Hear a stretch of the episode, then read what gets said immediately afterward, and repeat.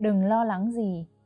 Đừng lo lắng gì, nhưng trong mọi sự, hãy dùng lời cầu nguyện, nài xin và cảm tạ, trình dâng những nhu cầu của anh chị em lên Đức Chúa Trời. Philip chương 4 câu 6 Đừng lo lắng, Phaolô đã nói không có điều gì lại khiến cho một người con của Chúa phải lo lắng cả. Ông ý thức rất rõ những gì có thể gây cho người ta lo phiền. Dân tộc ông bị một quân đội ngoại quốc chiếm đóng và bị cai trị bởi những lãnh đạo tham ô.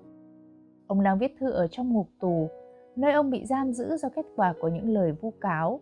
Ông phải sống xa những người mình yêu thương, những động lực của ông bị chất vấn và ông bị người ta xuyên tạc một số người đang nỗ lực phá hoại tất cả những điều ông đã hoàn thành trong việc thành lập các hội thánh. Ông phải chịu đau đớn về thể xác và đối diện với án tử hình trước mắt. Corinto 2, chương 11 từ câu 23 đến câu 29. Nhưng Phaolô biết không có cơn khủng hoảng nào gây ưu phiền quá độ, đến nỗi Chúa không thể đem đến sự bình an ngay giữa sự kiện ấy.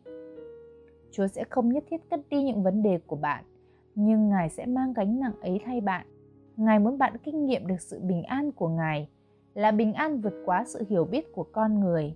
Bạn không bao giờ hiểu biết được làm sao Chúa có thể ban cho bạn sự bình an trong những hoàn cảnh mà bạn phải đối diện.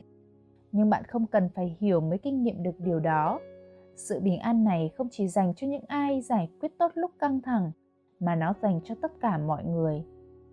Bạn có thể biết rằng Chúa muốn bạn kinh nghiệm sự bình an, nhưng lại thắc mắc làm sao điều ấy xảy ra được trong bối cảnh những gì bạn đang phải đối diện tuy nhiên kinh thánh dạy đừng lo lắng gì cả lời chúa cho thấy rõ ràng không điều gì mà bạn phải đối diện lại quá khó khăn quá rắc rối quá đáng sợ đối với chúa.